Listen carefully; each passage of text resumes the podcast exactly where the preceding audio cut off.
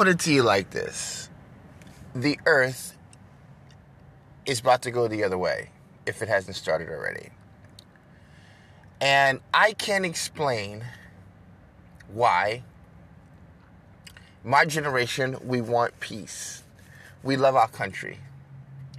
We don't want to do reverse racism. I can't explain that. I know it's of God and we're on the right side of the history. Mm. I can't explain why I love Jewish people, mainly because where I was born in New York and what I went through. I can't explain why I love Italian people.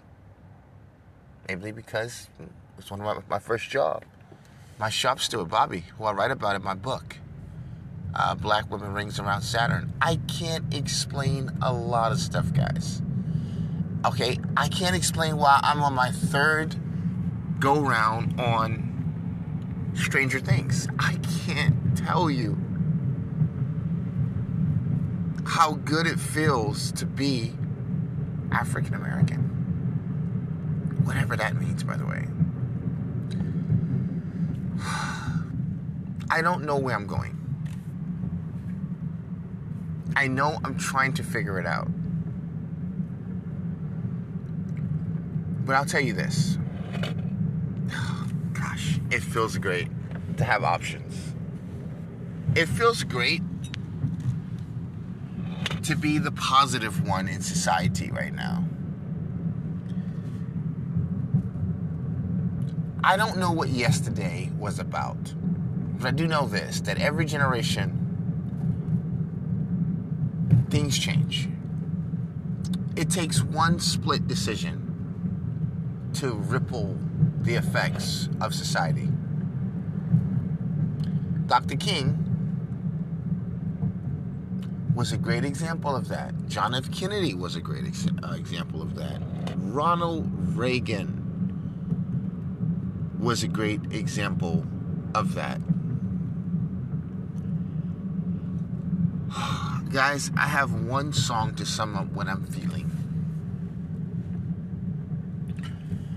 I've said some pretty harsh things over the years out of anger, disappointment. In fact, there was a point where I wish my dad would just jump off a lake into rocks or jump off some rocks into a lake is much probably better. But I've learned to love him, even though a lot of them walked out on us, regardless of what the stakes and wages were.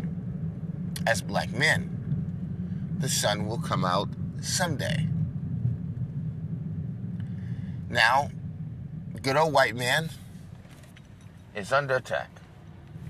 And boy, they sticking it to him. Anything that goes wrong in the world, there's some black woman, respectfully, or some person of the not heterosexual groups to blame it on the, the straight white man, the heterosexual white man. Look, I'm not jumping in that uh, deal I tell you this.